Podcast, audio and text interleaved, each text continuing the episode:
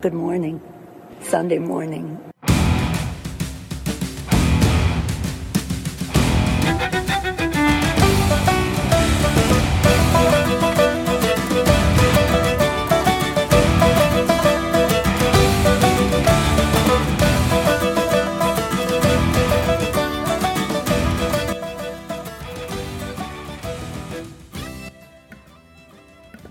Hello, ladies and gentlemen, and welcome to Wrong Think Radio. I'm your host, Aaron, broadcasting from just outside the nation's capital in beautiful Northern Virginia. And I'm Alan, coming to you from the lovely and sunny greater Seattle metropolitan area. And this is Wrong Think Radio, so to our live show that we're going to be putting on every single week to bring you guys our facts and analysis of what's going on in the world, what's happening around you, how to make sense of the news, how to filter through all the propaganda. And my God, going into a midterm season, it is the worst. It is absolutely the worst.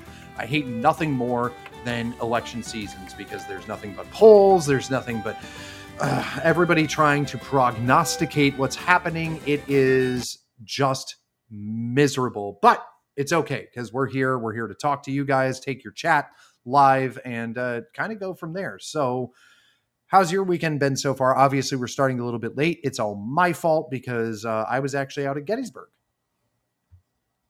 So I. Yeah. I had I've had a wonderful weekend. I actually went up and went hiking up in the mountains. It's probably one of the last weekends out here that's beautiful and sunny fall weather until it becomes dreary and rainy winter weather. Yeah, we're heading into the winter, but it's not going to be a particularly cold winter like in Germany, where they're going to freeze to death for democracy. At least that's what right. I'm told. so, um, kind of starting it off, you know, talking about midterms, there's been a lot of weird stuff. I mean, there's obviously everybody's got different races going on you know the house of representatives you have uh, you know senators uh, you know half the senate is going up people are wondering about um, you're hearing a lot of stuff that says you know republicans are going to absolutely take the house of representatives it's basically a done deal obviously that's not true unless you yourself go out and vote so don't take that as saying like, oh, it's absolutely going to happen. It's going to be fine. The deranged liberals are going to be defeated in the House of Representatives. Well, if you don't go out and vote, that may not be as sure. Uh, so one thing I will say is make sure that you are going to get out there. Now, do not misunderstand what I'm saying here. I'm not saying that Republicans are going to be the end all be all and you know save the day for everything, uh, but they're going to be at least better than what's going on with the Democrats. And at the same time, there's enough pressure and change with a lot of these candidates that we're seeing come across the pike here uh, that it is a far more positive change than I would say we've had uh, in quite a while. And so, mm. you know, and that's a lot of it. You know, there there there were absolutely uh, candidates that were given absolutely no faith whatsoever from even the establishment Republican Party. You know, when I think of a few off the top of my head, Kari Lake, who is surging forward in Arizona to take over the governor's seat there, has been so fantastic, so well mannered that her own opponent refuses to do a debate, will not debate her, uh, is terrified of even being in the same building and on the same stage as her. You have Blake Masters uh, also running in uh, is it Arizona or Nevada? I feel bad for forgetting it, but you have um, you mm-hmm. have Blake Masters running, who absolutely it's Arizona because he's going against Mark Kelly, who ah, um, absolutely mopped the floor in a debate with Mark Kelly. Um, similarly, you had J.D. Vance, who had a great debate showing and looked looked like somebody who actually was connecting with people and, and I, I can't stress this enough that as much as these there there are a lot of there's a lot of concern i think from the establishment republican party about the direction that the party is going in and by that i mean the people the voters and the kinds of candidates that are appealing to those voters and those candidates are not the old guard. They're not your Wall Street Republicans. They're your Main Street Republicans. And to get away from uh, political science terminology, they're the MAGA people. They're the America First people. And that terrifies the establishment, not because these people are going to be bad, it's because these people are not going to um, give power to that establishment. Ah, They're worried about the shakeup that is going to happen to them. They're worried about Sure. losing their power base. You know, people like and and this goes to people like Mitch McConnell. You know, is he is he going to be the head of the party? Um when he hasn't really seemed to be grabbing a hold of the message that is so popular. And the answer is Sure. probably not. And that's why you're seeing a lot of this pushback from the estate. Well, early on. Now that's probably going to change. Early on, there was a lot of pushback against people like Blake Masters and JD Vance. And and the reason why I'm highlighting them is because they had such a good showing this past week in their debates. It's just to the point where one of the best ones that I saw was JD Vance against Tim Ryan in Ohio. And Tim Ryan it, Tim Ryan was, you know, represents the young Youngstown area in Ohio. And JD Vance talked about his military background. He talked about a, a, a lot of different stuff. He wasn't one of the guys that like stands on it like it's a big deal. But then Tim Ryan retorts back saying, How dare you make fun of my service or question my service to my community? When I was a kid, I was required, let's key word there, I was required to put on my football jersey and go down and volunteer at a senior center. okay.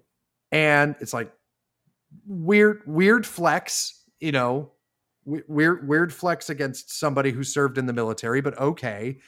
And instead of being, you know, a dick about it, JD Vance's response was, I admire, it's not the service. I admire the service. It's the results or something of that nature. I'm sorry I don't have it right in front of me. So he's like, I admire the service, but it's the it's the lack of follow through in Youngstown that I'm talking about. So it's like, oh yeah, no, you gave a lot of service. You've been in Congress for a while. You did that thing at a senior center, I guess, but you uh the results have been terrible. So it's Oh. not that you haven't given service, it's that your service hasn't equated to anything worthwhile. And I just really liked that. And then obviously, you know, um lots of other candidates. But that's kind of my focal point here is because we're seeing surging candidates that that have that like America first message and the only thing the Democrats have to run on right now is Donald Trump is super scary. I don't think it's landing. I, I think that a lot of Americans are going, I don't care how scary Donald Trump is. I don't care how what he tweeted in the past. Donald Trump's not running, and I can't afford life right now Right. and that kind of goes into part of our weird thing that I'm going to talk about um, when it comes to uh, a, a weird thing that I want to talk about when it comes to heading into uh, some of these some of these debates. Deb, it looks like you're trying to call in. Are you actually trying to call in, or did you accidentally hit the wrong button? We haven't really st- been taking calls on the show, but kind of figured since I just got a notification, maybe we'll try it out and see how it goes. Um, but one thing that we have to focus on is John Fetterman and Dr. Oz. Now, I'm not necessarily a huge fan of Dr. Oz, but it really kind of doesn't matter. Um, I don't dive into a lot of the state level stuff because I mean I'd like to to highlight certain things, but at the end of the day, it doesn't matter if I like Dr. Oz. It matters if the people of Pennsylvania like Dr. Oz. That's who they're voting for. I like the idea of taking control of the Senate, but I, that doesn't mean that I'm going to support garbage candidates to do so. Um, the point I'm making here is there's also John Fetterman, the Democrat who's running, who had a stroke. And after he had a stroke, it's basically been entirely covered up by the media. This this candidate has a stroke and has had problems communicating, has had problems knowing what people are saying to him. And the way that the Democrat Party has handled it, the way that the liberal media has handled it is ignore it and attack anybody who points it out. So much so that he did an interview with ABC News. And the interviewer or, or the, the campaign for John Fetterman requested that there be a transcription, a live transcription of the interview, and would have John Fetterman sitting there watching the transcription so he could read it and then he could respond back with which he still had a lot of problems responding back because there's obviously some cognitive issues as a result from of his stroke. And oh okay the journalist involved said yes the campaign did request this which is something that you should tell an audience yes the campaign did request this the the campaign requested this. I went forward with it because when I met with him in the green room before this interview, he didn't seem to understand what I was saying to him. And this journalist got absolutely attacked for telling the truth. There's really no other way to interpret that. She told the truth. She said that this candidate who is running for the United States Senate, who is going to be one of a 100 votes for passing laws in the United States of America, could not understand what I was saying to him, did not have the cognitive ability of understanding what was being said to him. And the reaction from the Democrat Party and the liberal left is attack her for telling anyone that. Well, I mean, based on what I've seen from the Biden presidency, that sounds pretty much within character. because Biden also seems to have issues, right? He certainly does. I mean, I don't know many other presidents that have pooped their pants in front of the Pope, but that doesn't seem like it doesn't seem very presidential, if you ask me. So, what can you what do you infer from situations like that, Alan? Uh, what I infer is that this is a tacit admission that these de- that these candidates that the Democratic Democratic Party is putting in front of their voters aren't actually in charge of making any sort of real decisions. That whether it's Biden, whether it's John Fetterman, or probably even the likes of people like AOC, all of these candidates are simply a face for some power behind the throne that is actually setting policy and making and, and doing the work of the Democratic Party. And it's not the people that you're voting for. These people are not decision makers. They're simply the front face of some group that they don't want you to see. So so you're you're saying that the the cognitive impairment of John Fetterman and this the cognitive impairment of Joe Biden and the fact that the Democrats ignore that so much is the surest sign that they're basically being a shadow government, a deep state. That is the surest sign that that conspiracy is true. Yeah, exactly. Yeah, I mean, well, and because it should matter, it should even it should matter the most to the Democrat Party because wouldn't they want someone who is capable of basically being a powerhouse legislatively, oratorily, all of these things. But the fact that they're not kind of suggest like they're not worried about it. That seems to be the the most noticeable part is why aren't Democrats worried about John Fetterman's inability to even have a conversation or Joe Biden's inability to not just say random crazy shit all the time? Exactly. Which is and it and the I think in the Fetterman case, and potentially Biden as well, it's sort of a sunk cost fallacy to them. If we change horses midstream, say in the midterm for the midterm elections here, that will cost us the election more than just trying to shut down anyone drawing attention to our candidate's obvious mental disability.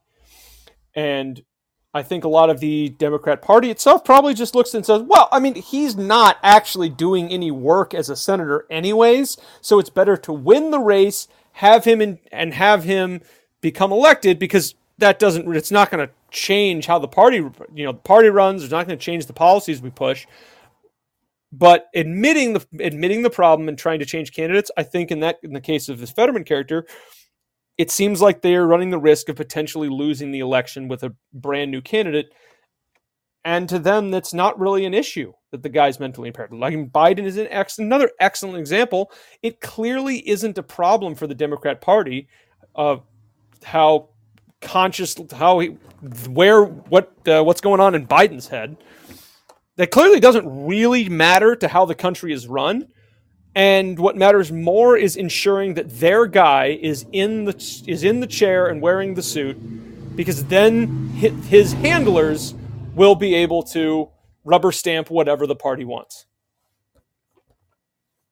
Well, and you know, talking about talking about Biden and where his head's at, we had the absolute joy of finding out, which, by the way, apparently this is not a big deal um, but finding out that uh, Joe Biden was attempting to influence the midterm elections by getting the Saudis to delay cutting oil production so gas prices would go lower. Right. Right. And I thought that this was absolutely incredible. The and well, of course, sorry, real quick. Of course, the Saudis declined, um, flat out stated in a letter that this was politics. And Joe Biden's response was, we're going to make them pay for their decision. Yeah. Which is absolutely insane. Well, why, why is any of this necessary? Well, I mean, part of the reason why people aren't going to vote for Democrats in the midterm election is economics. Gas is basically twice as expensive. Uh, any amount of money that you get this, if you get a raise this year, if it is less than, if it's less than 10%, you don't get a raise this year. If it is 10%, it's basically nothing. You have to get, you have to make 13% more money this year for it to be even be comparable to anything, yeah. for you to even feel a slight bump. And that's before any of the uh, tax increases that Joe Biden's going to inflict on all Americans to pay for his dumbass uh, uh, Inflation Reduction Act. Right. Additionally, if you're a company selling any sort of product, you now have to raise your costs by that much in order to stay competitive. Yeah. In order to keep your profit margins where they should be. And so I know that I know that this is something that pisses you off regularly. Yes. So many times heading into 2020 or just during the Trump presidency, all we ever heard were people say, Donald Trump is just such an embarrassment on the world stage. I want the adults to be back in charge. Yes. This is one of the things that recently, especially with especially with all the shenanigans the United States is pulling in Ukraine, which it is basically there is no way you can argue that the war in Ukraine is not being exacerbated by the United States, that hostilities are continuing solely because of US support, all for reasons of absolute cynical self-interest by the United States. This the support for the war in Ukraine is preventing a peaceful resolution to the war in Ukraine and it is all being done for the cynical self interest of the United States, whether that is to kill as many Russian soldiers as, as can possibly be killed, or to snag a whole region of Eastern Europe into our economic control via NATO. Regardless of what it is, there is no reason the United States should be invested this heavily in Ukraine except for cynical self interested reasons. Additionally, like this, picking a fight with the Saudi Arabia instead of just opening up our own oil production. Recently, the the Biden administration also began criticizing Pakistan, thre- and basically threatening Pakistan as a which is a nuclear armed nation, and picking in fights with China. All of the, I mean, I'm sure we've t- covered on the show, all the issues surrounding Taiwan that have crept up recently, the gaffes by Biden saying we absolutely will attack China if they invade Taiwan, which is has which is part of the U.S. China relations is not publicly admitting that.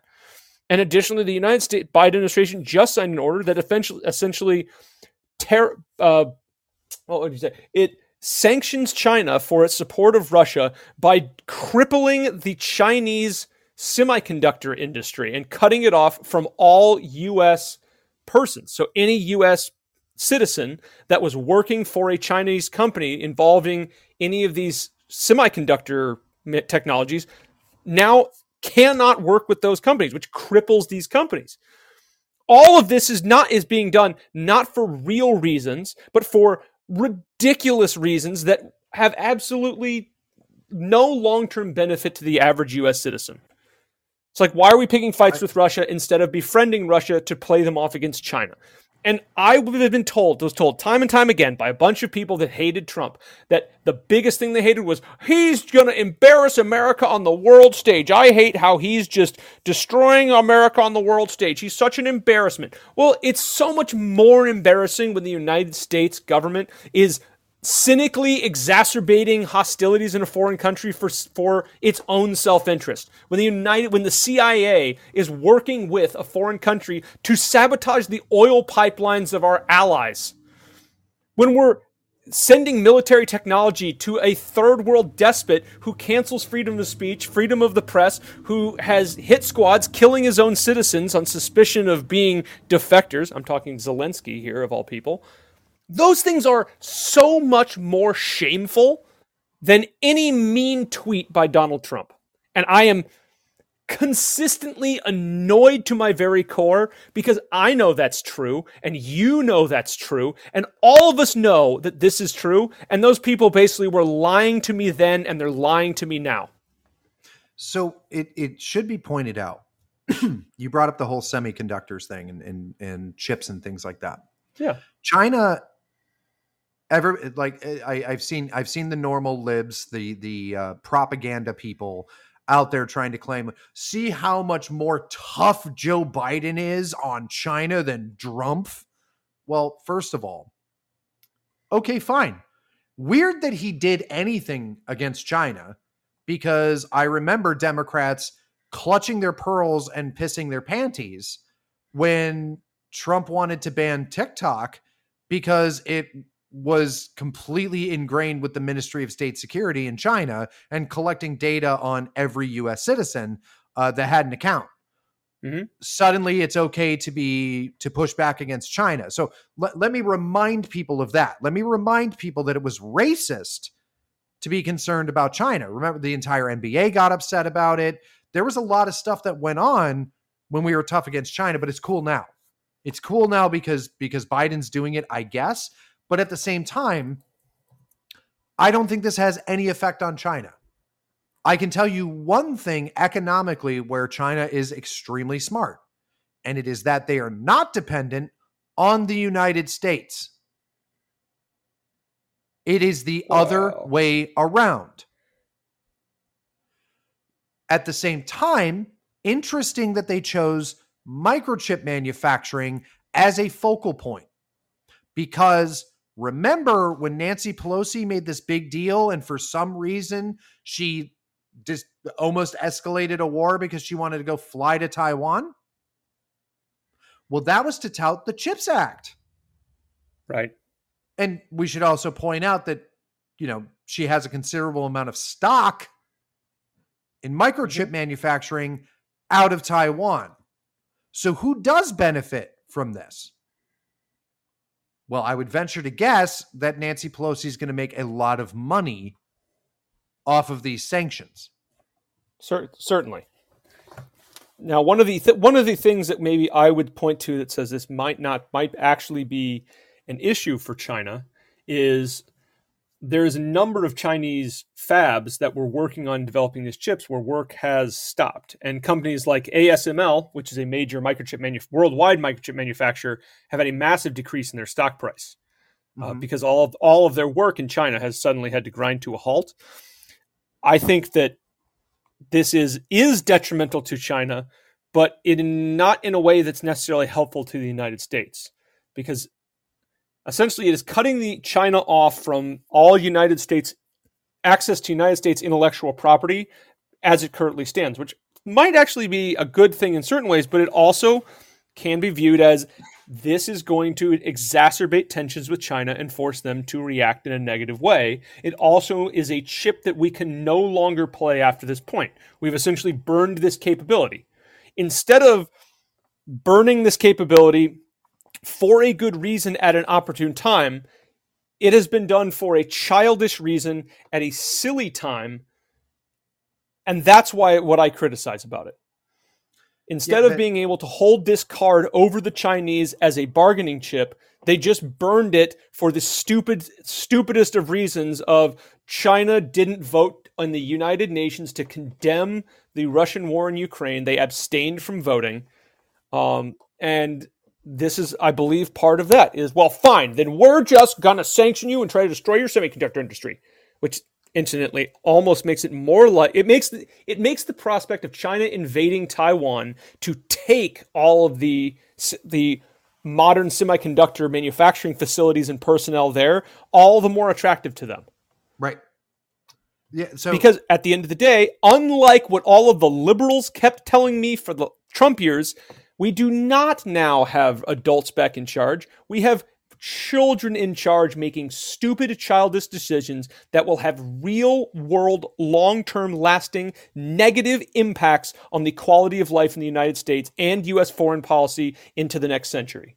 These people are screwing up things that are not easily fixed because they are and because they're children at their core. They're chi- they're childish and serving very childish ends. Well, and the the point I'm making on China not really caring about these things is well, number one, it is a very good point. They can just take Taiwan and suddenly look at that. Um, like, why would China care about that? Like, where's the detriment to? I mean, obviously, there's you know the military you know consideration, but is there a huge detriment to China? We've already spent how much money in arms and material and money itself in Ukraine? Are we going to now be fighting in Ukraine and in Taiwan? Remains to be seen. Now, additionally, the other point I would make is the way to harm China is to become more independent in the United States, which is not something that I see lining up with Joe Biden. Certainly. He's not going to want to start up semiconductor facilities in the United States. That would be all against your green energy nonsense. right. It's the same thing with Saudi Arabia. Why did you have to go beg Saudi Arabia to cut uh, to uh, put off cutting uh, oil production? Because we don't do that here anymore. Because you're beholden to the climate cultists.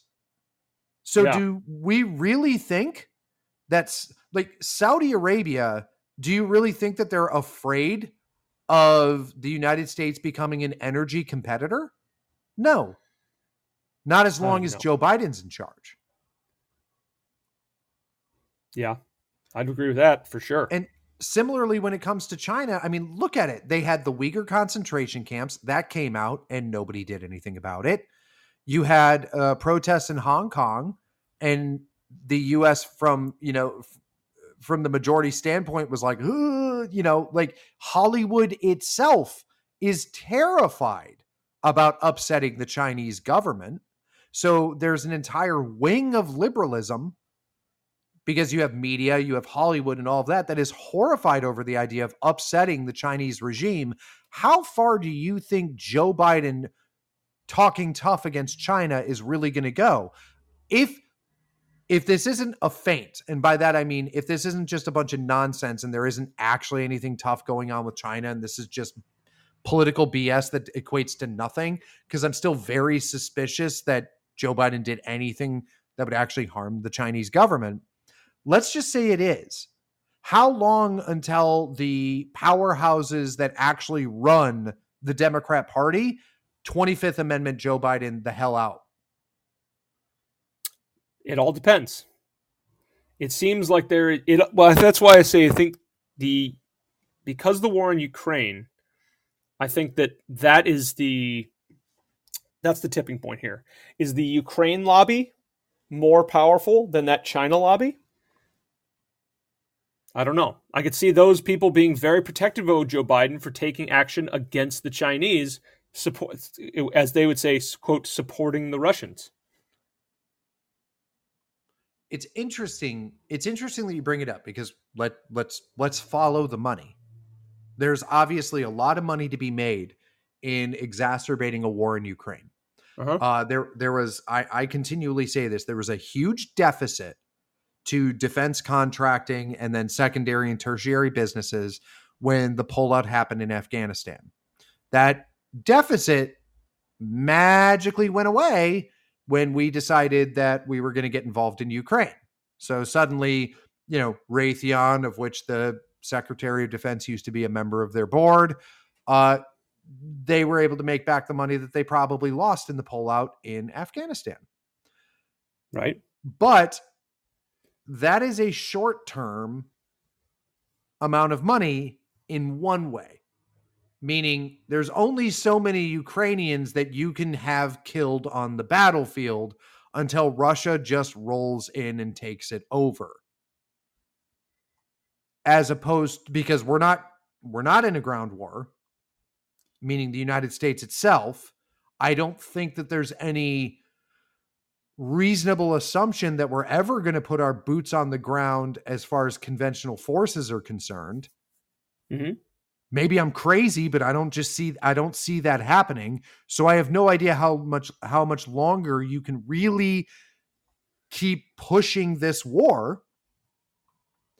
But then China, on the other hand, as far as money wise, people were making a lot of good money there and where's that where are they going to make that back if china starts sanctioning against the united states? Where are all the manufacturing companies that require chinese goods? Where are they going to get their supply chain if china decides to push back? I don't know like, that's I, why I say this is an extremely childish and ill-advised maneuver. Yeah, yeah, that's what I mean. Is I think the China lobby, the the, the group that's going to be mad about China, is going to outnumber the Ukraine lobby by a lot. Okay, that but might be I'm the wrong. case, but they still did this, and it's still negative to China. Right. They might be yelling at each other behind closed doors right now, and we don't know it. But I, that's why I think this is a was them being stupid and childish and lacking foresight, and that's. Oh yeah, yeah. Sorry, I'm case. I, I'm I'm trying to make the bid for. Do we think that suddenly Joe Biden goes away as president because these people got so pissed off at this? Uh, it once again, no, because then un- they lose the re- then they lose the reelection bid. And like we saw with Fetterman, the most important thing is keeping your empty suit in the chair so you can rubber stamp whatever you want. Hmm but at the same it's hard to play in my head. Yeah, I think it was so, them being stupid and they're pissing off China for no reason. they're pissing off their own Chinese lobby for no reason. And like we've talked about constantly, like there is a war within the Democrat Party, and this is probably just an, yet another facet of it. How much do you think there's the pro-Ukraine lobby? They they might have gotten their their issue through, and the pro-China lobby of the Democrat Party is right now furiously trying to find a way to undo the damage. Yeah, my only my only two choices are Biden did something that was ill advised and people are going to be very upset or this doesn't actually have any real effect on China and it's all bluster. Those are the only two things I can really come come away with here. Yeah, and either way, it's still we're yeah not being led by any long term, well thought out strategy at a time when that would be most important, we're being led by reflexive and reactive policies addressing whatever random thing happened last week. Yeah. like they literally are all just reading Twitter and writing foreign policy off it. I mean, would you be surprised? I would no. like In fact, I think we've proven that. Uh, certainly from the strategic standpoint of how the Democrat Party does politics right now, meaning like how they're running their candidates, the type of things they talk about, they live on Twitter. The Democrat Party literally thinks Twitter is where all information is and is the only resource with which they need to use, um, which is part of the reason why they're so completely insane, um, which is actually a good segue into the next story we're in the midterms. I can't keep like I'm I'm going to kind of keep highlighting that that we're we're in midterm season. It's it's the you've always you've all heard the term October surprise, and we'll get to that in a second. But October surprise, it happens in October specifically because people are about to go pull a lever. You know, the, the first week in November, everybody's going to go vote, and so you have to try to have some some big surprise that makes people uh, make makes the holdouts decide to vote for you. And usually, the October surprise is something negative against your opponent. Well, instead of an October surprise from the Democrats, there's actually two things. Uh, Alan Alan's brought one up uh, in our show prep, and then there's another one that I also want to bring up. Proposition three in Michigan, where they want to remove any need for parental posi- uh, permission for gender transition. Yep. So it is Why? would be we are the it would be children would be allowed to seek surgical mutilation without the state needing to inform their parents. Why when you this is the part that confuses me. You know yeah. it's a hot button issue. You know that anytime you remove it should be obvious let me rephrase that it should be obvious to the democrat party that anytime you make parental rights an issue you are going to lose when you are on the opposite end of parental rights you are going to lose you cannot tell me that there are so many people that are just so uh, uh, obsessed with the LGBTQ nonsense that they're like, you know what? I shouldn't have any rights over my kids because a very, very, very, very tiny amount of the population is gay. Yeah. Because nobody, no actual reasonable person thinks that it is a violation of someone's rights for them to not be able to have their genitals mutilated without their parents' permission. There are zero reasonable people who are saying that there's just such a massive amount of kids that want to have, you know, their their stuff lopped off, but their their dumb curmudgeon parents won't let them do it and it's making them so super upset that we have to give the government the ability to remove parental rights. There that's just that's not a thing. Right. So this Prop 3 is essentially titled as a right to reproductive it's the right to reproductive freedom initiative and additionally while um, essentially making abortion legal in the in, enshrining abortion as legal within the state it also allows children to obtain gender affirming hormones and surgeries without parental consent under the banner of reproductive care. So wait, did did they hide removing parental rights in an abortion bill? Yes. Yeah, that's wow. exactly what they did. Holy like why would you do that? like right? No, like I, think about make yourself a Democrat strategist right now for a quick second, Alan, and explain to our audience, like I, we didn't prep you for this, but explain to our audience why that's a bad idea.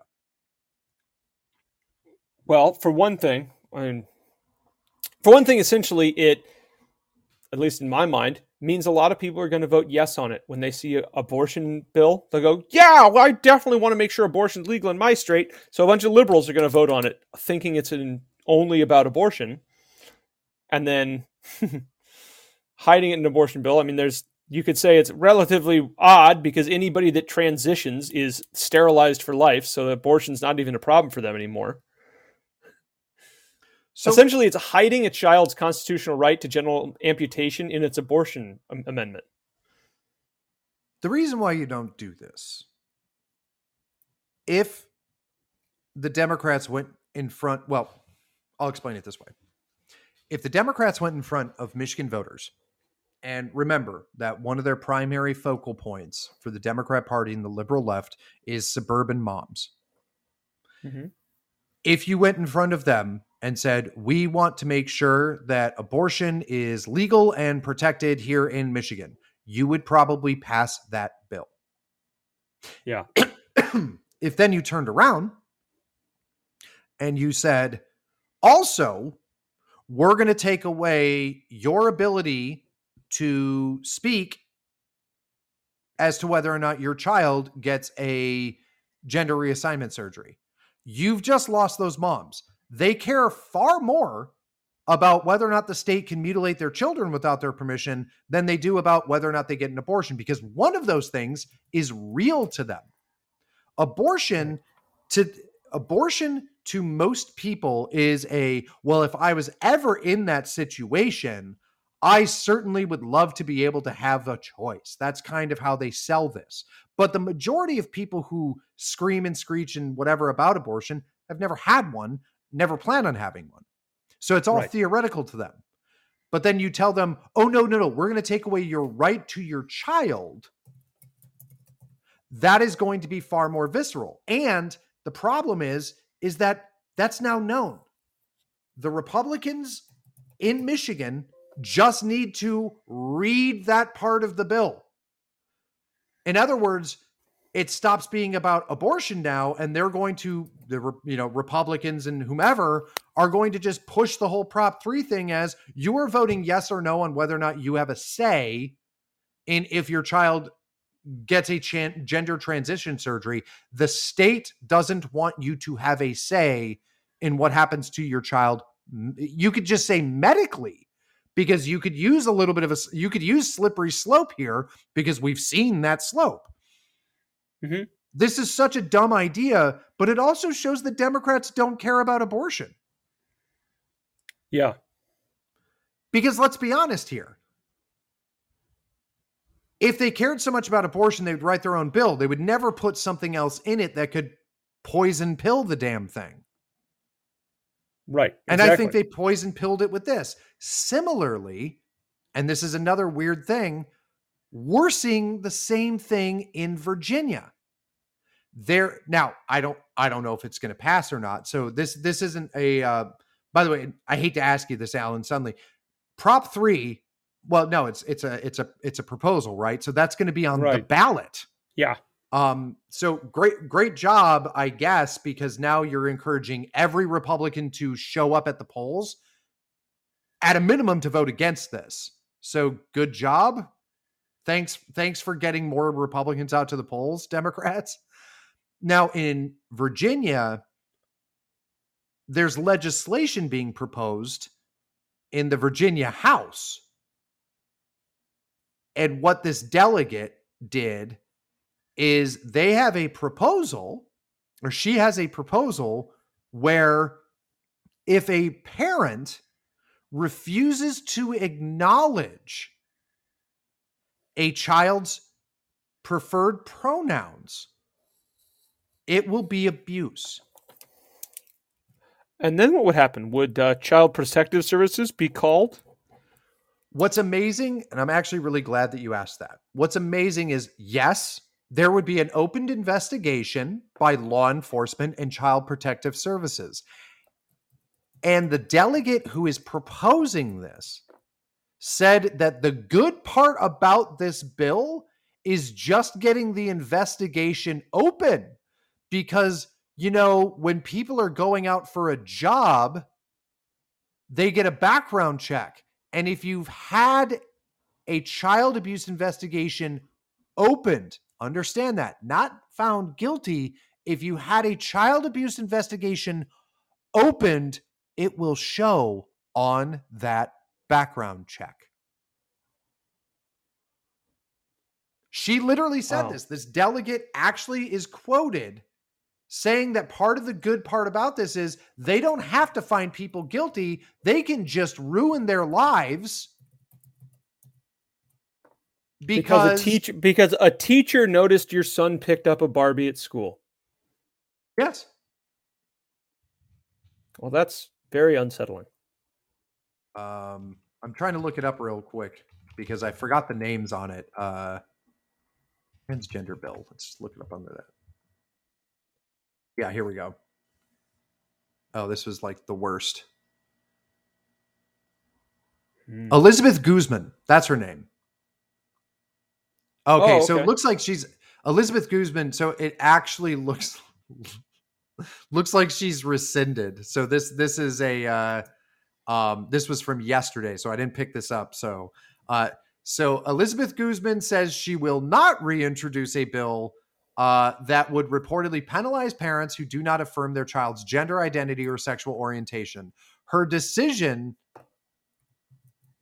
her decision comes after multiple reports that she planned to move forward the legislation in the upcoming uh, General Assembly. Her response comes after backlash following an interview with local ABC affiliate news uh, station was picked up by conservative outlets and prominent Republicans, including Senator Ted Cruz.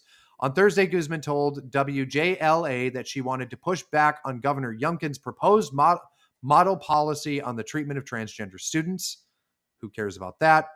Um, news about the reintroduction of HB, so House Bill 5, 580, fired up conservatives, including Ted Cruz, who said it's utterly horrifying. The zealots think they are your children's parents and they will put you in jail if you disagree.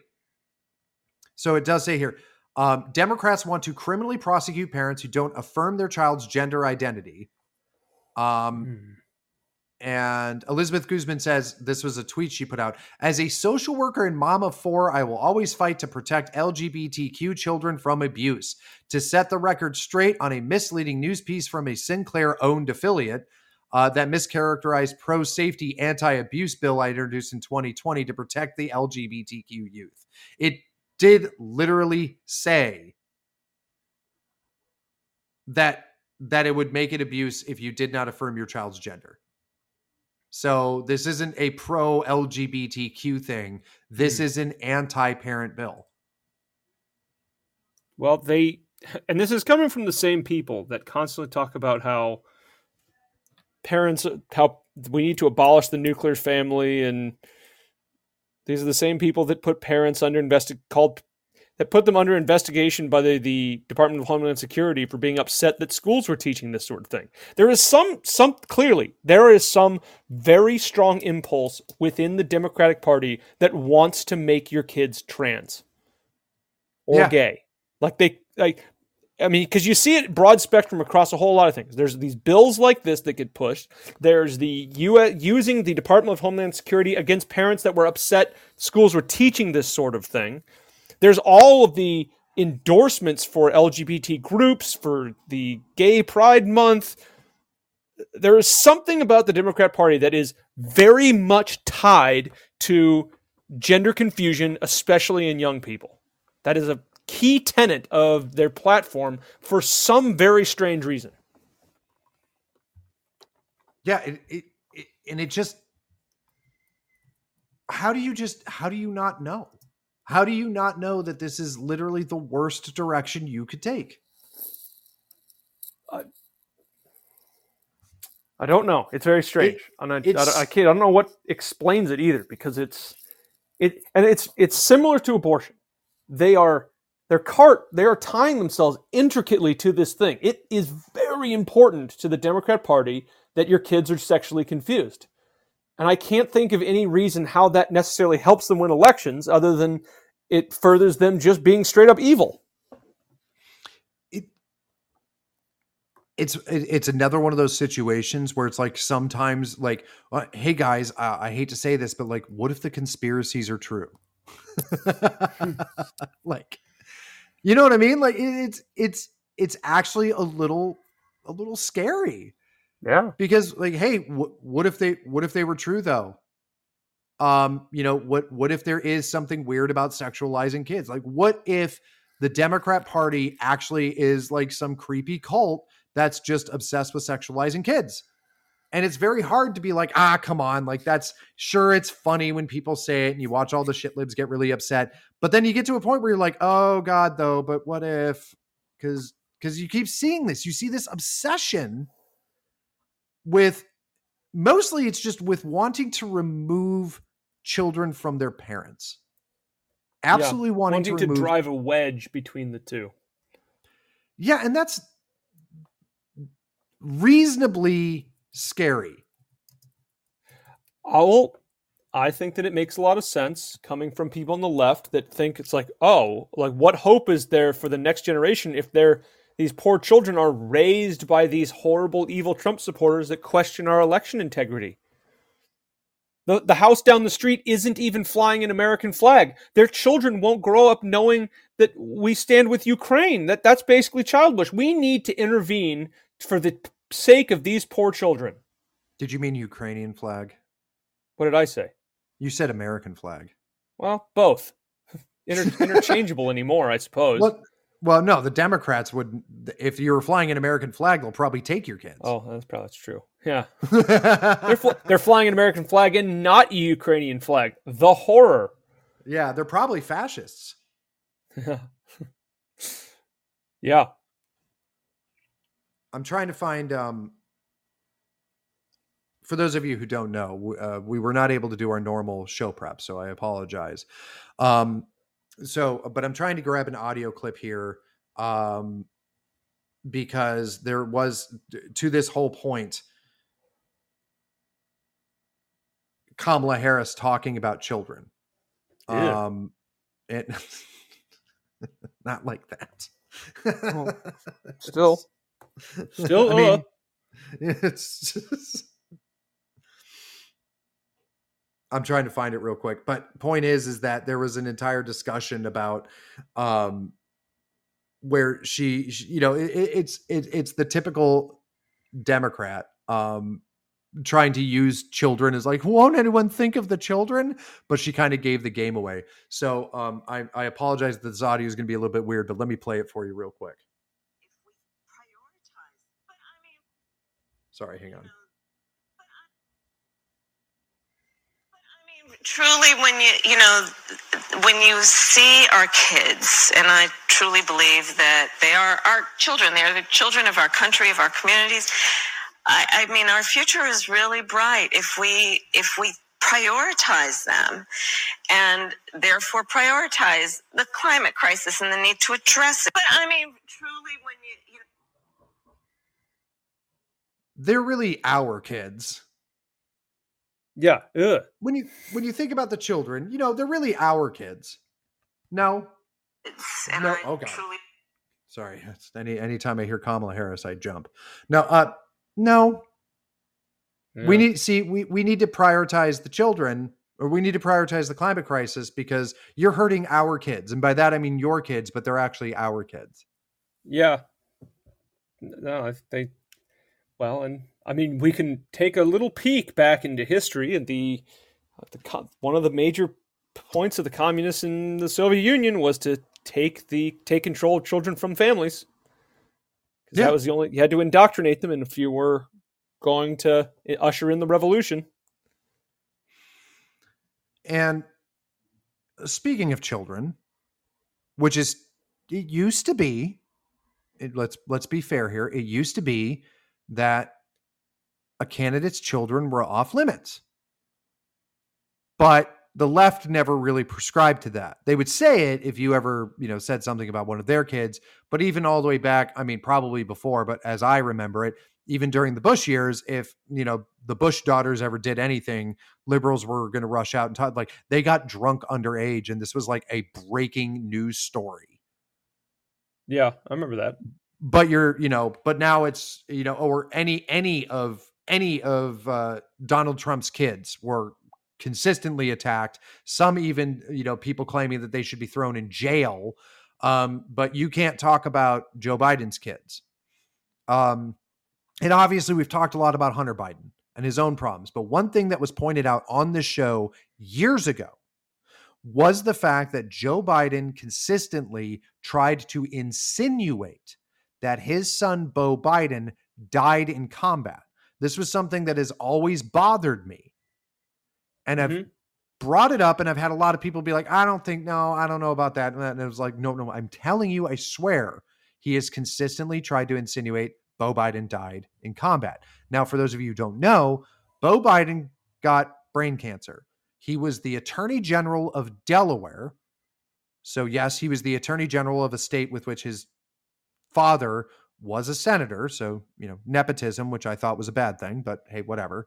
Um, most people don't know that. Maybe they know that now.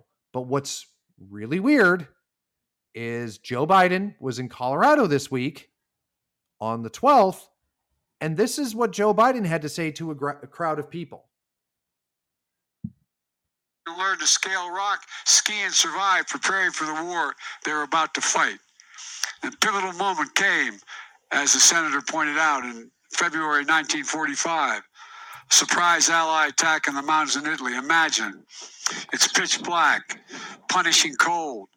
The mission high in the mountains that hinged on the skill, strength, and stamina that could have only been gained in a place like this.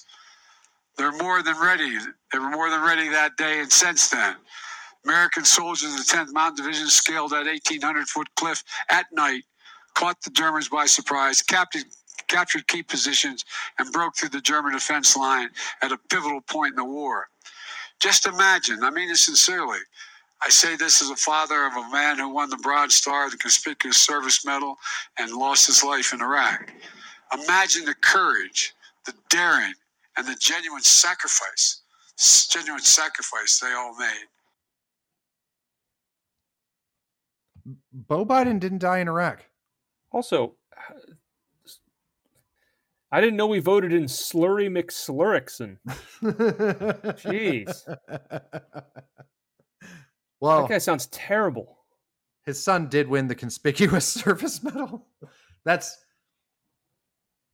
Beau Biden did not die in Iraq. Yeah. How do you how do you fuck that up? How do how do you screw up when your kid died? Uh yeah, I don't know. Uh I mean, he probably has gotten so used to using that line to gain false sympathy that I guess I can I can understand it in a way, I suppose.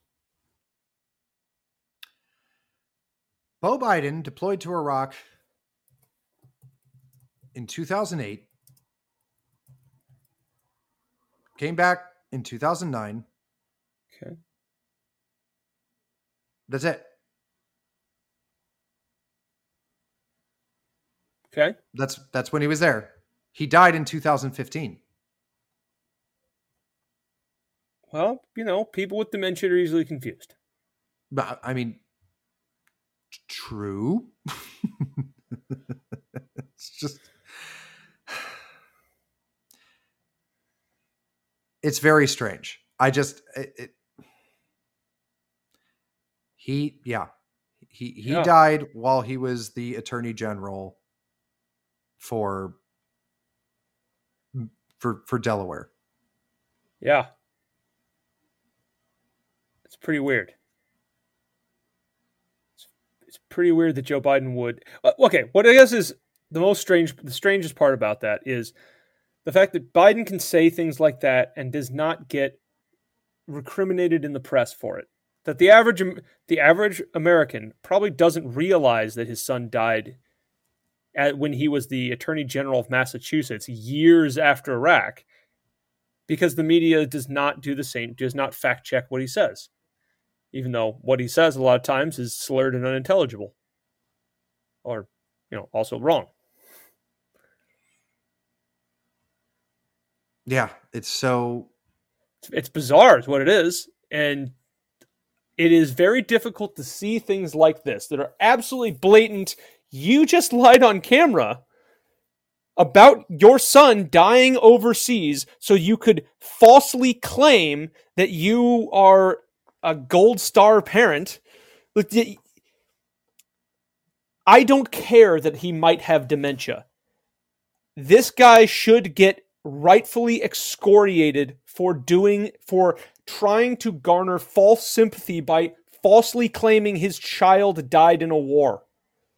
Now, if they admit he has d- dementia, maybe I'll give him a pass. But until that point, until if they're going to lie to me and say that he's fully within his cognitive capabilities, then I can point to this and say that was a malicious attempt to essentially belittle other gold star families by falsely claiming by well shoot it's the uh, oh is it not stolen valor. It's basically stolen valor but almost worse.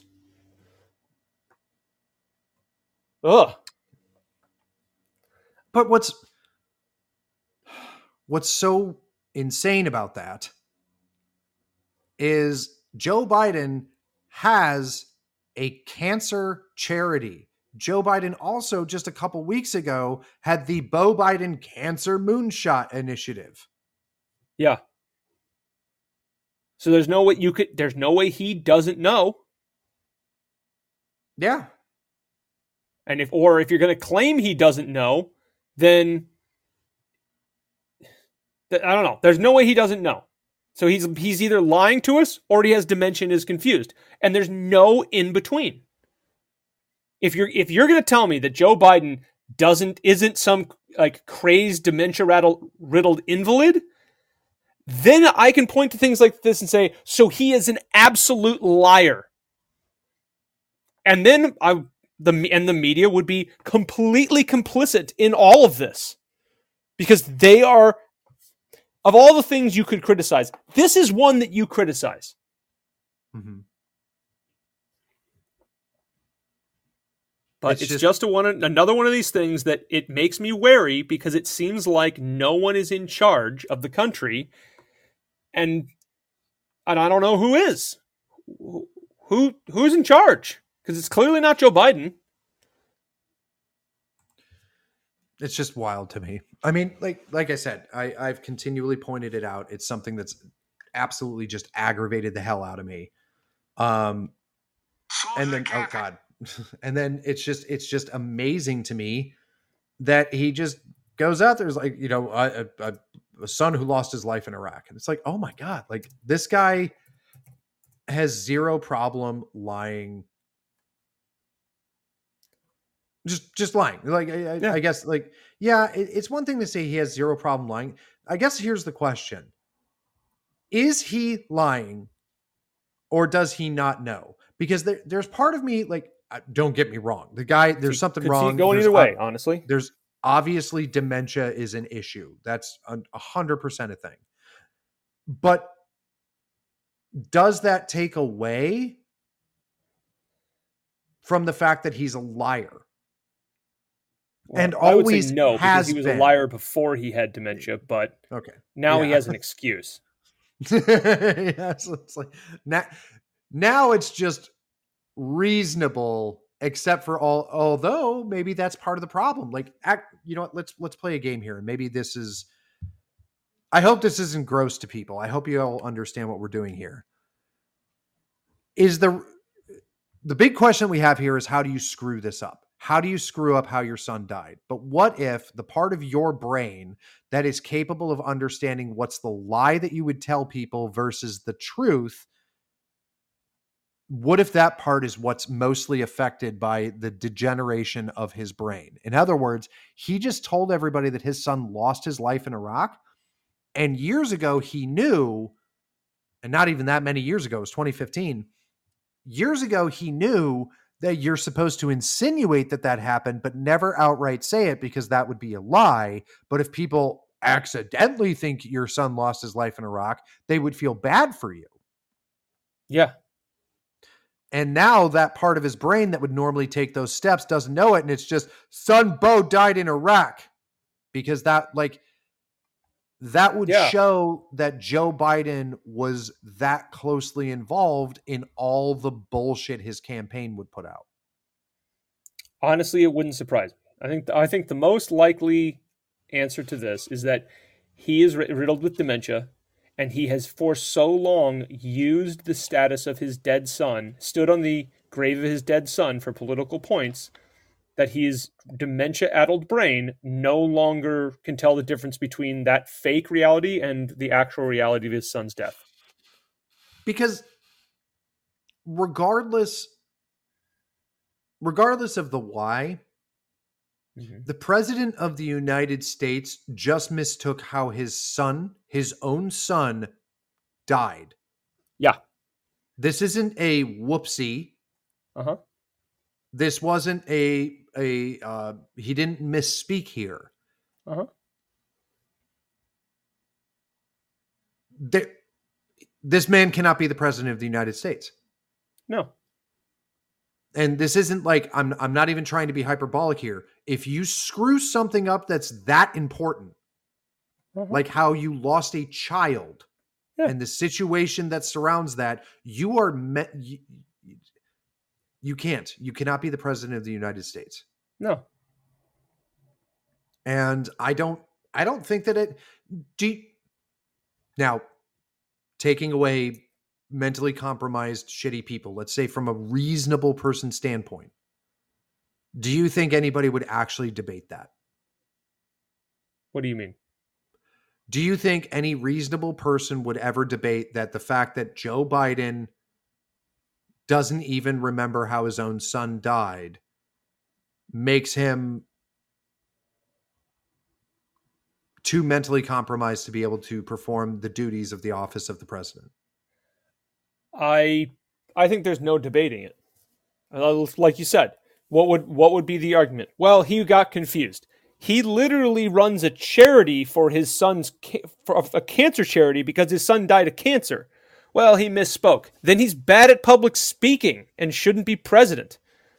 It's like there's no way you can take that clip and defend it in any way. So, that, which is why the media chooses to ignore it because I feel like a lot of people and li- liberals in the media think if we can ignore this long enough, he can get reelected and we can keep our empty suit on the throne and ru- keep rubber stamping our agenda. Yeah, this this man is marching us into World War III. He cannot get confused or misspeak. Right. It cannot happen. Oh, but it's going to probably keep happening. And it's probably going to happen worse and worse as time goes on. I mean, the more stress he's under is only like Biden being under more and more stress is only going to make these sort of things worse.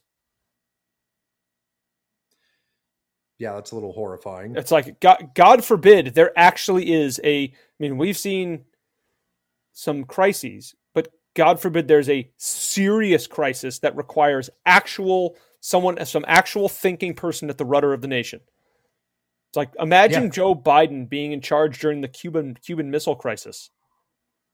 Like, uh, what would happen? We, we'd be a war. We would go have gone to nuclear war with Russia. Cuba? Yeah, I uh, I grew up in a Cuban town. Yeah. Yeah, They used to call me they used to call me Taco Joe. right. It'd be something like that. He So- he said something about having grown up in a Puerto Rican town or some nonsense and everyone's like, "What are you talking about?" It's First like of the all- guy is living. The guy clearly lives in a fantasy. Yeah. Yeah, like well, the big joke is they always call him like Scranton Joe, but he like left Scranton when he was like a little kid. And for the most part, he lived in Delaware. And I'm pretty sure there's not a huge Puerto Rican population in Delaware. I'm surprised that not there's that a I know of. population at all in Delaware. Right. well, while Joe Biden's uh, slurring us into World War III, um, the Congress has decided that they're going to do the heavy lifting of proving to me, as I've been telling this audience so long, what the actual point of the January 6th committee is, and that is to get Trump. Right. The entire point of the January 6th committee is to get Trump, and they finally voted to get Trump. Now, uh, I, I've I've pushed on this a lot about how um, the midterms are coming up, and I mentioned an October surprise. I don't know if you Oh. guys remember that, but um, weird that it's mid October, Huh. and after not hearing anything for quite a while from the January 6th committee, they just suddenly showed up again around mid October and they voted to subpoena Donald Trump to? Testify under people. oath. Wow. to the January 6th committee. They That's also amazing. released some really fascinating footage. Suddenly, never before seen footage, because remember, this is a goddamn television show and not an actual committee. Um, but they released some never before seen footage of Nancy Pelosi and the goings on with Nancy Pelosi and how she was very upset, wondering where the National Guard was. And she was watching everything happening and she was calling people, wondering what was going on and why wasn't, you know, why wasn't the National Guard there? And then she was threatening, saying that Donald Trump would be, uh, would be trespassing if he came into, uh, into the United States Congress and she was going to punch him in the face and she didn't care if she went to jail. Have you seen a lot of that, Alan? Wow, that sounds really bad. Let me ask a very simple question. Uh huh. Why did Nancy Pelosi have a fucking camera crew with her? Well, because Nancy Pelosi is the Speaker of the House. How come nobody's asking the question of why Nancy Pelosi had a full professional camera crew following her around, just so happening to get professional documentary level shots of the daily events of January 6th? Well, I can only count it up to her amazing to intuition because she's so good at all those stock picks that she makes, and she must be really been good here. Just, I mean, her intuition to put these things in motion before they they happen and become, you know, for, all for her benefit is absolutely astounding. Now, Alan, I, I haven't been able to pay close attention to to social media over the last few days, but please, God, tell me I'm not the only person who noticed that, right? No, I, I've seen a, I've seen a couple other people make that point, but again, it's always people outside of the mainstream media that notice these things and comment on them. If if you were an NPR American, you would have you would never have these points brought up and never go, "Oh yeah, that is pretty weird." I mean that that like the minute I saw that, I went, "Oh my god!" So a hundred percent, like the Feds staged this. no, like why would you have a full cam? There, there's zero reason for there to be a full camera crew there Yeah, following her around. Now, now understand a, a news camera crew being there for the vote. Yes, I understand. right. So the cameras existing is not the question. The question is suddenly big security thing is going on. We have a problem. Uh huh. There is zero potential that a security service is like, oh, yeah, but let's make sure the news cameras get this. Absolutely not. The reaction is you get your asset out of danger. You do not sit there and do shots where a camera's like, hang on, let me back out the door real quick, Madam Speaker, so we can get a shot of you walking out the door with your staff carrying cases of classified material. That's what I mean by professional documentary leveled shots. You have to understand, and uh, no offense to people, but mm-hmm. good filmmaking makes it to where you do not realize what is occurring. And what you need to realize is if you're seeing someone's face coming at you, that means that before they left the room, no matter how hurried they appear, a camera person had to say, Hang on a second, let me walk out first so I can get the shot of you leaving. Yeah. And those exist in this footage, which means it was all staged, which means that she knew about it, which means that she wanted this to happen. Pretty much, yeah. It also means it also means that all of this footage was known and existed. And so it's being released at a, pin, at a at a pivotal time by the January 6th committee, which I know I don't need to prove to this audience, but I am shocked and appalled that regular Americans with a brain can't seem to figure out that this is all theater. Yeah, it's pretty pretty fun, isn't it? Well, I like I like your interpretation of saying this is pretty fun because the other options I have are sad. Yeah. But it is fun being able to know that my enemies are stupid. that is pretty great but it is it is frustrating that it's frustrating that we can see these things happening that it's so obvious that there's nonsense afoot, and all of these things still just keep happening. Like I, I would hope that the people we elect to stop Democrats from getting away with this would also be noticing these things because they have a vested interest in noticing them. But I am not necessarily convinced that they do.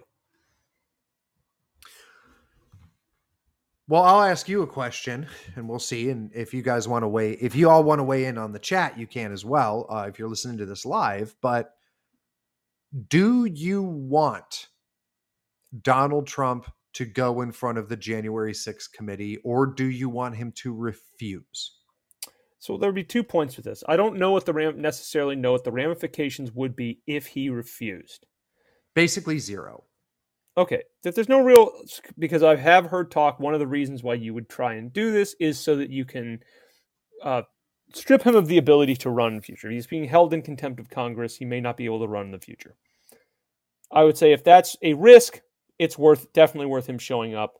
If that's less of a risk, then the question would be would it be extremely funny if Donald Trump went in front of the committee? And I think the answer to that is, of course, yes, it would. So you think that the best option, because, okay, to your point, real quick, I want to make sure to address this for the audience. To your point, yes, that is the tactic. The tactic is, is that they hold him in contempt of Congress. They try to claim that that's a high crime or misdemeanor. Therefore, he's ineligible to run. That's been the entire point of this the entire goddamn time yep. is to make it to where Donald Trump can't run for president, which is pathetic, gross, and just so, so very, very, very sad. Um, but at the same time, courts can't uphold it because of separation of powers. Okay if they want there to be separation of powers, they cannot uphold the Congress of the United States attempting to let me let me rephrase. This committee has zero legal authority. Okay. It doesn't matter. It doesn't mean that a court wouldn't go along with it. It doesn't mean that the Supreme Court couldn't be pussies about it. If they just for the sole purpose of trying to get Trump, they will end up eroding the separation of powers between Congress and the presidency. They, in other words, they would destroy some of the foundational principles of this republic just to get Trump. I'm not saying that they wouldn't do it. I'm just saying that wow, that's it's insane that they would do that because then because remember, a sitting president can only get impeached by a Congress. Uh-huh. That's not a charge. Right. Because Congress can't charge you. Yeah. But them looking at contempt of Congress as a charge means that a Congress can now charge a president, which means that the Republican Congress could charge Joe Biden. But they would be that stupid they, just to get Trump. They seriously might. Yeah. Anyway, that was the point I was going to make. Sorry, but you st- you think that it would still just be better for Trump to go in front of the January 6th committee and basically as as Raccoon 6 is saying here just trash them. I think it would be extremely funny. Yes. Do you think it would be beneficial for do you think it would be beneficial or detrimental to Republican candidates for the midterms? Because understand the Democrats think that this is going to be detrimental to Rep- Republican candidates in some way. Either they don't think that Trump's going to show up, or they think if he does, it would somehow detriment Republican candidates in the midterms. Oh, I think there's no way it hurts. I, I don't. Yeah. I think anybody that voted for Trump in 2020, which was a would lot, only vote for him harder if he went in front of the January 6th committee and we got a bunch of great videos of him making fun of the committee. So you think that this is going to energize basically the Republican base? It's going to because oh yeah, I I I I'm not saying don't get me wrong, I'm not saying that Republican candidates are bad. There's a lot of really great candidates that are running in these midterms, but I think that what's going to win the Republicans the midterms is one, the excitement over some of these fresh candidates that are very great and very America first. But number two, I think that the other big part of it is I think that Democrats have checked out. I think Democrat apathy is also going to contribute, which is why I don't want to predict, but I'm going to say a prediction. I guess we just deal with that now. Um, I think that it is going to be a large victory. I don't think that it's just we take it. I think we I I think that in the Senate races we win, we win by a huge margin. I think in the House races we win, we win by a huge margin. And the reason why is A, excitement over the candidates, B, the apathy of Democrats. I don't see Democrats getting super excited to run out and vote, which is, by the way, why Democrats had to extend it and say you get three years to vote for a candidate because you're too stupid or lazy to go out and vote the day of. Yeah. Like, that's the reason, the reason why, the reason why extended voting benefits Democrats is because Democrats are lazy. I, it's simple agree. as that. Yeah. And for corruption. Yeah. That's So- why I say Donald Trump going in front of the committee is not going to hurt. I, I I can't imagine it hurts in any way. If anything, it would only serve as a it would serve as a good way to to mobilize his own voter base. Now, maybe one of the problems you would run into is coming time for the um, primaries. There, it would make Donald Trump more popular in the primaries. I don't know if that's necessarily a bad thing. Certainly not for me, because I would be keen on him running again. I think that would be hilarious, and I would be thrilled to have a, another Trump, another four years of Trump, where I hope he would absolutely destroy the, the Democrats and clean house and drain the swamp and do all that, which I would certainly hope would happen. I can't think of anything anyone else that would be a better candidate for president in 2024 than Trump. DeSantis is great, but I feel like Trump would still be better. DeSantis is great as governor of Florida. I can't think that he would be that much better than Trump. There's a lot of arguments to be had on that ground, so I'm not going to necessarily stake my claim that anything would be better than anything else. But as far as going in front of the committee, I think it would be hilarious, and I don't think it would, and it couldn't backfire at all. I, Okay, what know, would you? What would be? It would make a bunch of neocons and never Trumpers angry. Those people don't like Trump anyway, so who cares? That's true. No, to to your point. Um, actually, I'm I'm gonna. I'm not trying to rationalize your position, but I'll I'll, I'll give you I'll give you some of my thoughts that help uh, back up kind of what Yeah. you're saying here, which was the you know you think that you don't see DeSantis being necessarily better than Trump, Nope. and so you're anyway. That's your. I, I'll explain part of the reason why I'm sitting there, and I I really like DeSantis, but part of the reason why I like Trump more is how much more can you go after Trump? He's basically immortal at this point because you're running out of attacks. You've done the the left has done everything in their power to try to discredit Donald Trump. So if he becomes president again, what more could they do? I don't know. Now, when it's Ron DeSantis, it's going to be a repeat of 2016 to 2020. It's going to be constant insanity, screeching, uh, attempts at impeachment, internal, you know, backstabbing, all this other nonsense. A bunch of neocons claiming that they're going to be there to help him, and when in reality they're throwing things out to trip him up Sure. it would be a repeat as opposed to somebody who's going to be able to just turn around and be like, no. Yeah.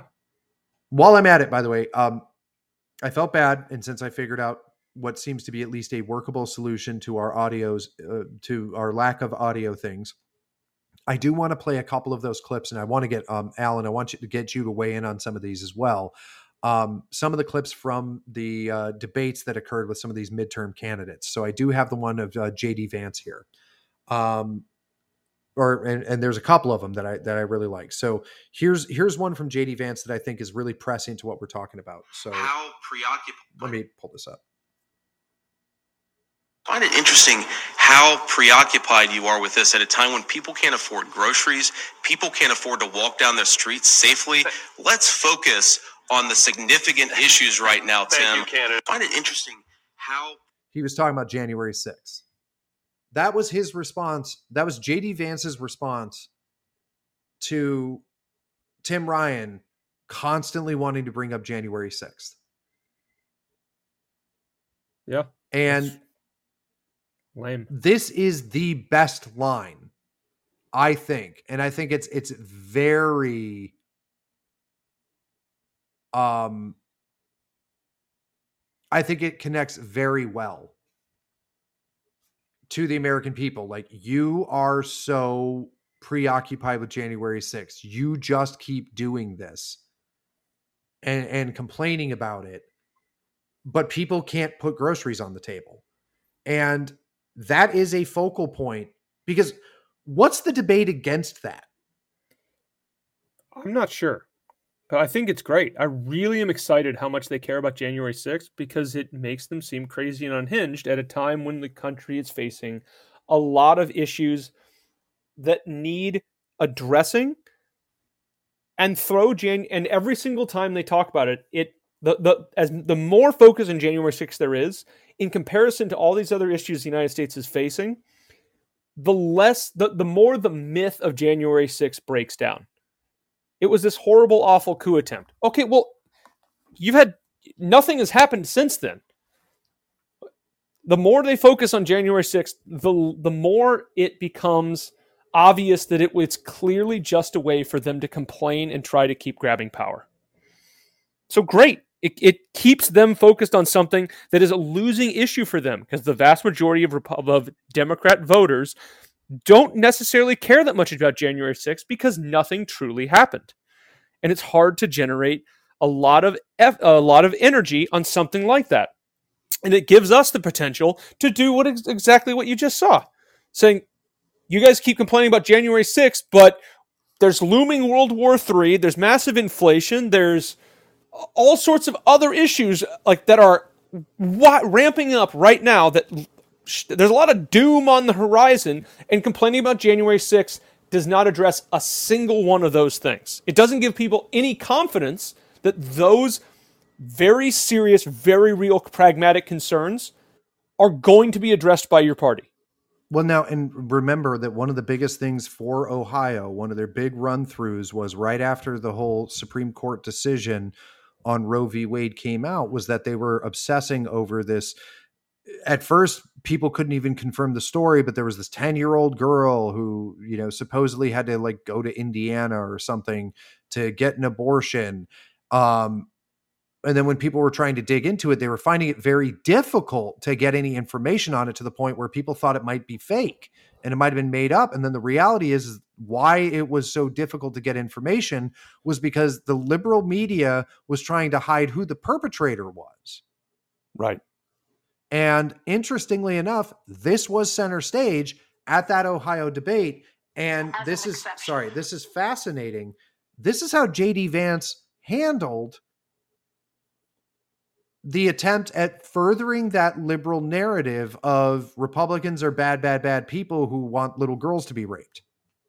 Here's that clip as an exception? Look, I've always believed in reasonable exceptions. This is a misrepresentation of my view, but let, us let, hear it from me, not from Congressman Ryan. Uh, I, I, absolutely think the 10 year old girl, the case that we've, of course, heard a lot about, an incredibly tragic situation. I mean, look, I've got a nine year old baby girl at home. I cannot imagine what's that, what that's like for the girl, for her family. God forbid something that like that would happen. I have said repeatedly on the record that I think that that girl should be able to get an abortion if she and her family so choose to do so. But let's talk about that case. Because why was a 10 year old girl raped in our community, raped in our state in the first place? The thing the media and Congress and Ryan, they talk about this all the time. The thing they never mentioned is that poor girl was raped by an illegal alien, somebody that should have never been in this state in the first place. You voted so many times against border wall funding, so many times for amnesty, Tim. If you had done your job, she would have never been raped in the first place. Do your job on border security. Don't lecture me about opinions I don't actually have. Thank- Damn. That's, that's a pretty good clip. Yeah. Hey, let, you know, oh, okay, you're going to complain about like how I feel about, you know, this situation. Um in in my state, she wouldn't have been raped. No, it's a great it's a great line. And I mean, this it, it, it's amazing because these are the candidates that the establishment Republicans don't like. And Yeah. what's amazing is establishment Republican candidates would have hemmed and hawed and gotten their ass beat on a question like that. Probably. That's what's so sad about this. I want to pick up a couple of the Blake Masters ones as well. Unless you think this is boring, Alan. I'm sorry. No, no, I think they I think that's great. I think, um I think I think he's there's a lot of good candidates out there. And what's amazing is they're part of something larger. This stuff is going this stuff is going a lot further. Like we are getting really good candidates coming forward that are saying great now, uh, you know, of course always actions matter more. Right? Sure.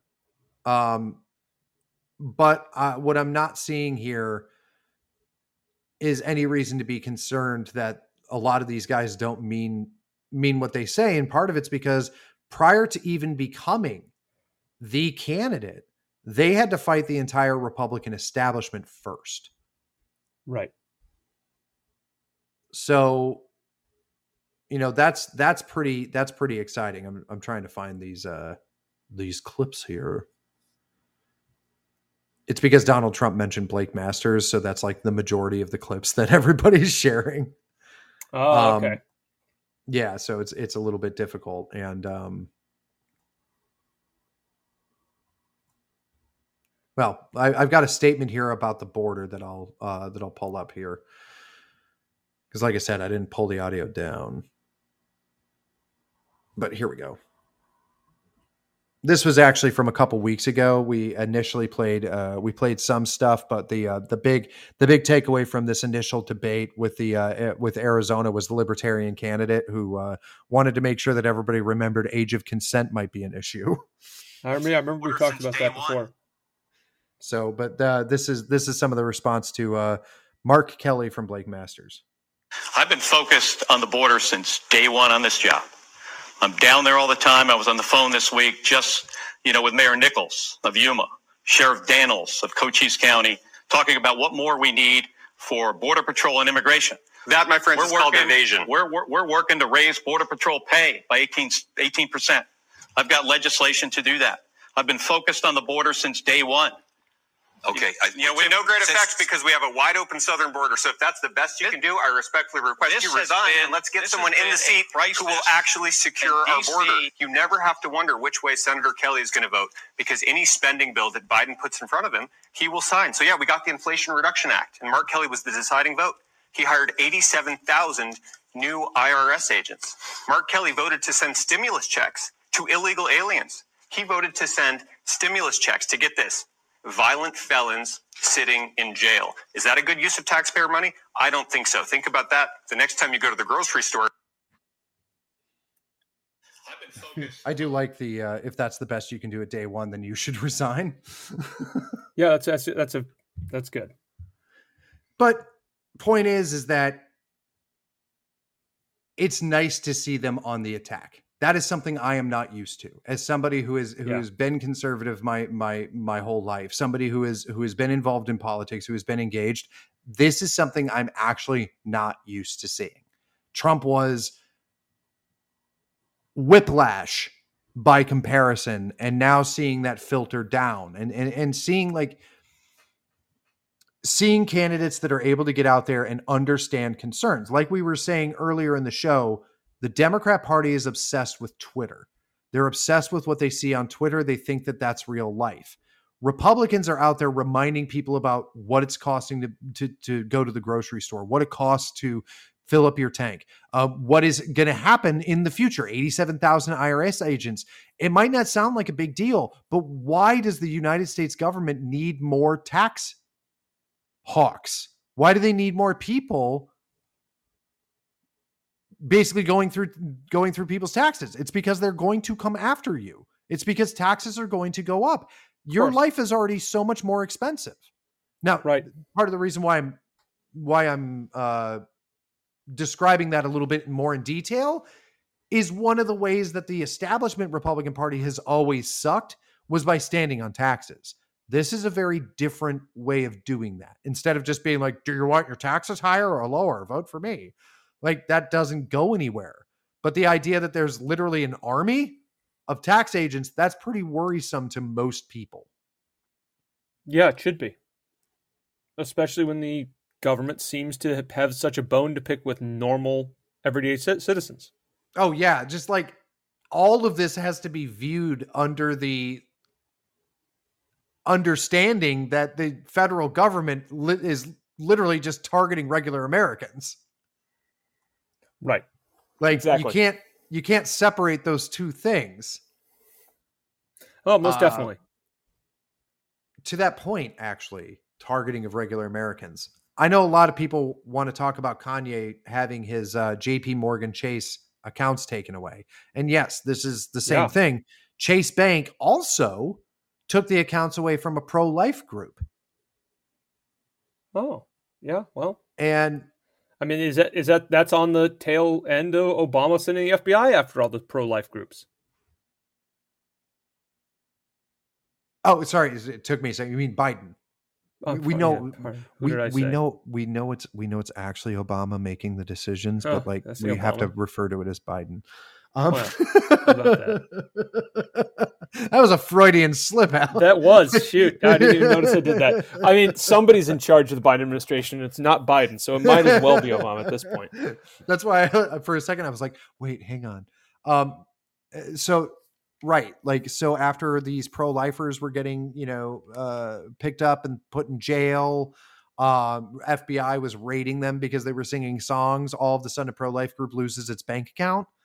Kanye West loses his, which by the way, great job, everybody who came together and said, you know how we need to prove to the world that Kanye West is wrong. Let's take away his bank account because there's totally not a connotation that Kanye West could use about, hey guys, I said mean things about the Jews and I lost my bank account.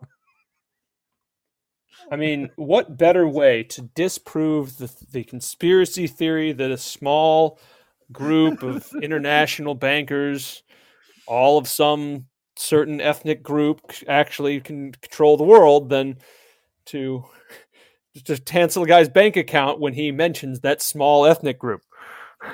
Yeah, it it was definitely hard for me when I first saw it because I was like, I I can't say I can't say this on social media without people freaking out, but seriously? and this is what's so, this is what I think is so strange about that is, and we've seen this multiple times with banks when they do this to people. Is Kanye West says like the Jew bankers control the world, and then a bunch of bankers shut down his account, making it seem like he was absolutely vindicated in what he was saying. And what's so strange to me about that is was anyone protesting JP Morgan about them holding accounts for Kanye West? Absolutely not. Would they have suffered any negative ramification for continuing to do business with Kanye West? Absolutely not. Would they have? He's probably got, I assume he has millions of dollars with this bank, which, so it's absolutely, there's, there's nothing negative to continuing to do business with Kanye West. They have everything to gain, including access to his millions of dollars to keep banking with Kanye West. This there's no way they would suffer a PR. This the, no negative PR. No one's going to protest them. And this is why I get baffled when companies, major corporations, do this to people because it seems like there's no reason I can think of that it actually helps them. I can't even imagine a bunch of people saw the news of this and went, those people stand up for the Jews. I'm going to go get me an account at JP Morgan. They can use my they can have control of my money. At least not enough people that would make up for the millions they just lost control of managing it for Kanye West. So it just it it's a baffling thing, but co- companies seem to do this all the time, making decisions that are not that are a detriment to the company to align with whatever the popular politics of the day are. It, it really makes me feel like the free market doesn't exist because these companies are operating in a way that the free market says they shouldn't. Right. No, and that's and that that's exactly it. If there was a free market, no one would care. And it would just be Kanye, you know, yeah. uh, why why why would JP Morgan Chase care what Kanye West says on Twitter? And the reality and that but that's the whole thing is there is a large monetary risk because of the amount of money obviously that that he has um that's likely not going to be made up unless this comes back to that dumb ESG nonsense where their ESG score would go down or something. But aside from well, but okay, well then the question would be why would their ESG score go down? I don't know. I mean, uh, that's just it's the only guess I have. It's like because yeah, so so if a so the, the theory would be if a company does business with someone that unelected bureaucrats in the World Economic Forum don't like, then their ESG score goes down and it hurts that company. Yes. Huh. That seems like a the situation that nobody should want. Yeah, I'm not sure how that's literally not the point of the ESG score. So what it sounds like is there's an unelected cabal of people at the World Economic Forum that are using these ESG scores to control the financial industry to make sure that nobody criticizes the Jews.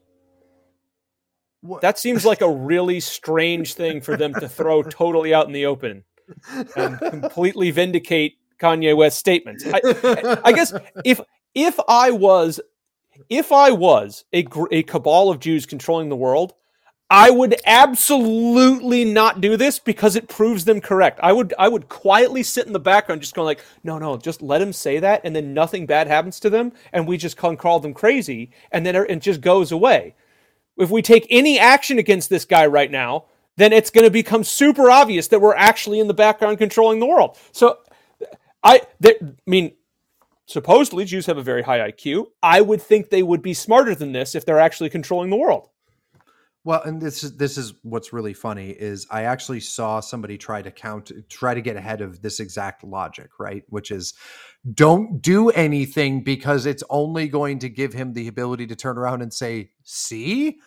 And I mm-hmm. saw um, a neocon account that I follow try to explain this away. Uh, happens to be a Jewish guy, so it's always it's always a great time to see him comment because you know he gets very upset over certain ethnic things while also complaining about identity politics but hey whatever it's fine. Right. Point is um his explanation was if you don't do anything then you're making anti-semitism okay because there's just you're making anti-Semitism okay, and there's already not enough people speaking out. Which I'm gonna just be honest, that's complete bullshit. Yeah, there's zero like places. thing to say. Yeah, it's well. I don't I don't want to get into the whole identity things. I don't want people confusing what we're trying to say here, but at the end of the day, that's nonsense. There are there are literally groups that are dedicated to fighting anti Semitism that are helping coordinate policy of the United States government to include who the Federal Bureau of Investigation designates as potential domestic terrorists. So yeah. everybody calm down. I'm pretty sure they've got anti Semitism on lock. Yeah, I'm I'm pretty sure it's like I er, I don't know. I feel like the the ADL should be the ones organizing this, not JP Morgan. Sure. And and and I mean maybe they will. I don't know. Maybe maybe the ADL wants to stay out of this because they don't know what to do with themselves because they're like, "But he's a black, we can't." Which by the way is why I love this I love this. I think that this is hilarious. I don't give a crap about Kanye West, but I love the fact that he's one of the most popular black men on the freaking planet. And he is now starting a mudslinging contest um, that liberals aren't going to know how to handle because you, you can't say boo to a black guy, but also he's saying mean things about Jewish people. And I think all of us normal Americans should should sit back, eat popcorn, and remind each other that this is exactly why identity politics is stupid. Yeah. Because guess what? In a normal world that wasn't obsessive with which which which group was more of a victim than which group, we could just say you're being an asshole, shut up. But they can't do that. The left is not allowed to do that. Because they have to weigh which victim group is more important than another. If Kanye West really wants to have a fun time with this, which by the way, I think 99% of this is that Kanye West is super bored. Yeah, if he al- really wants to also have- it also mm-hmm. generates a huge any controversy generates a huge amount of attention. I mean, what's the what's the term in showbiz? Like any press is good press. Exactly. Yep. Yep. I- 100%. I feel like anytime any of this comes up, a lot of times it's that performer with their agent going, okay, say something that's controversial. It'll get a bunch of people talking about you on social media, and then we'll release a new album later this year. I think if he really wants to have fun, if this isn't just that, if it's a PR stunt, it's done its thing. But if he really, really, really wants to, I don't know, for whatever reason, fight cancel culture or some other nonsense, if that's his, because that's what he's claiming, then rally a bunch of black people to get mad at JP Morgan Chase. Because I would love nothing more than watch some shit lib finance, giant finance company try to figure out how they're supposed to bend the knee without angering another group and just let them let them wade into the sectarian the supposed sectarian uh you know fighting between who's more of a victim than whom and maybe it'll be a lesson to look guys if you just didn't do that in the first place you wouldn't be caught in this weirdness. They probably won't because i mean kanye west isn't actually trying to fight a battle against cancel culture. He's just either bored or about to release a new album or maybe get into the men's cologne business or some nonsense. Sure. but it's still very entertaining Absolutely. um, is there anything else that I missed? We're heading into the last 10 minutes of the program, so we can do a nice little wrap up here. Well, What have I one of the one of the things that this week that we saw, I remember uh, last was it last? It must was it last week, the week before? There was the big old explosion that blew up the Nord Stream pipeline. That was all Yeah. mysterious, but according to the numerous investigating bodies, it was ab- it was absolutely a deliberate act of sabotage. Now, the Nord Stream connects. Um, basically Ger- essentially connects Germany to the Russian natural gas fields. It was a major way for natural gas to get into Germany before the Russian invasion and all the sanctions. Well, recently last week, Sweden, because this happened in, I believe this happened in Swedish waters.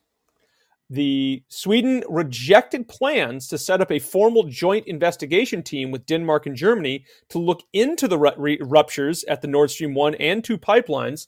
Um, a British prosecutor recently said while investigating these leaks. I'm not going to read that guy's name because it's ridiculous in Swedish. The prosecutor involved in Sweden's criminal investigation into the Nord Stream leaks in the Swedish economic zone said Sweden was already cooperating with Denmark and Germany on the matter. He said Sweden had rejected the proposal for a joint investigation team uh, for judicial cooperation because such a joint investigation would include legal agreements under which Sweden would have to share information from its own investigation that it had deemed classified. So it said there is in, there is information in our investigation that is subject to confidentiality directly linked to Swedish national security, which is very odd. And it's so it to me that's what that sounds like is Sweden knows who blew up the pipeline and Sweden doesn't want other people to know for some reason. Now it is worth pointing out that right now Sweden Sweden is in a bid to join NATO along with Finland as part of the oh, big scary Russian aggression. And I feel like if there was any evidence that Russia was behind bomb- blowing up those pipelines, Sweden would absolutely be sharing all of that information with NATO countries to curry favor. The only reason I can think Sweden would be trying to conceal information about this pipeline leak is if it would somehow endanger their NATO membership. And it's a joint investigation with Germany and who else? Denmark. Denmark. Interesting. Mm-hmm. Yeah, the wild part about this that needs be pointed out is well, I don't really know. Sorry. Okay. I I just how does this how does this hurt? How how would coordinating with them hurt? Except uh, unless it is um the only way that this actually hurts having the information out only hurts people if it is an allied partner. Yeah. Like if it was Russia, Or if it was even prove it. Ukraine, or if it was Or- Poland.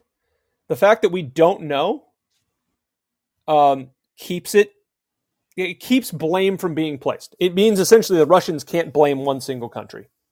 do you think if it were Ukraine, do you think that they would hide it? Absolutely, they would. Because the reason why I ask is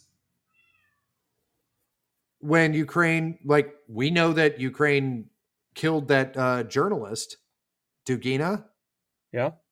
And no one seems to give a damn about that. So Yeah. I'm wondering if they, you know what I mean? Ukraine also blew up that um, bridge. Now, I think Yeah. the thing is because well, the problem would be those things just affected Russia. Blowing up the Nord Stream Oh. pipeline is a direct is essentially a direct attack on the logistical supply system of Germany. Yeah, yeah. No, you're and you're Ukraine right. needs German weapons. In fact, the theory would be Ukraine, probably with the help and probably with the help of the United States CIA, Ukraine blows up the pipeline because now even if Germany reaches an agreement with Russia for for natural gas, that gas cannot flow through the Nord Stream pipeline Hmm. and that means Germany now it there now there's no reason for Germany to negotiate an end of sanctions with Russia. It redu- it reduces that possibility. For the Ukrainians, that's great news because it means Germany will keep sending them money and arms. So who do you think the most likely candidate is? I think the most likely candidate is the United is somebody under direction of the United States. I just feel it's to get it get down that deep to do all that. You need some sort of highly technical apparatus. I think it was being probably one of those things. They're trained by the CIA, and then the actual pilot of some remotely operated vehicle was a Ukrainian guy they trained. I think Ukrainian makes the most sense because then if they if they ever do get blamed, they can put it on Ukraine and, and nobody bats an eye because well they're at war. I think that's why I think it was Ukrainian. I think they want to keep it a secret as much as they can to not rile up the Germans. But if it ever did get out, the best person for it to have been is a Ukrainian. Yeah. No, that does make a lot of sense. But yeah, I don't know. I mean, it's going to be interesting to see what comes of that. Not, I mean, obviously, investigations going on, everything that's happening with Ukraine, more of the bluster that's that's occurring with you know we we saw that truck bomb and everything else uh, that's going Yep. on, and the the admission that they they killed a journalist, you know, in a country that's supposed to be the greatest democracy ever, that banned that made it illegal to be a member of 10 of its opposing political parties has banned any actual independent press Yeah. um you know is basically declaring anybody who goes against the regime is working with Russia and therefore is committing treason regardless of if they're supportive of Russia or not um, but that's what democracy looks like these days, which makes a lot of sense actually coming out of our State Department, given how the United States government is treating its own citizens. But Yeah. um, yeah, I mean, let's just Ukraine is yet another third world despot that the United States is supporting as part of a global great game between it and another world power. Yeah, no, and that's that's hundred percent true.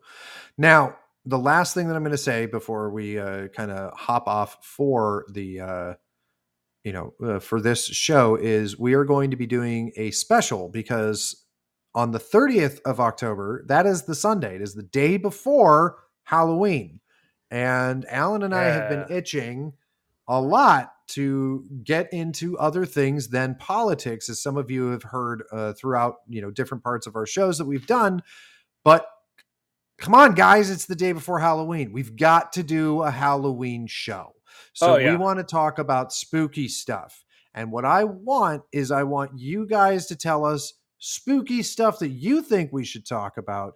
Give us some ideas. You can hit us up on Twitter, on Facebook, or you can send an email to contact at wrongthinkradio.com.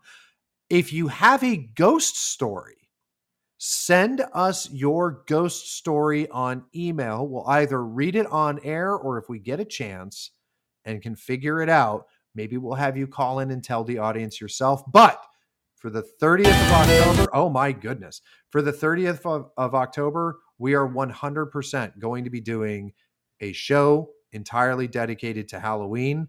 And we want to know your types of participation in it. We want it, we want you all to be a part of it. So, um, you know, let us know what you think, or if you think that that would be dumb. We're probably not going to No, listen to no, it it's because not we're going to pretty be dumb. committed. It's going to be Sunday great. morning.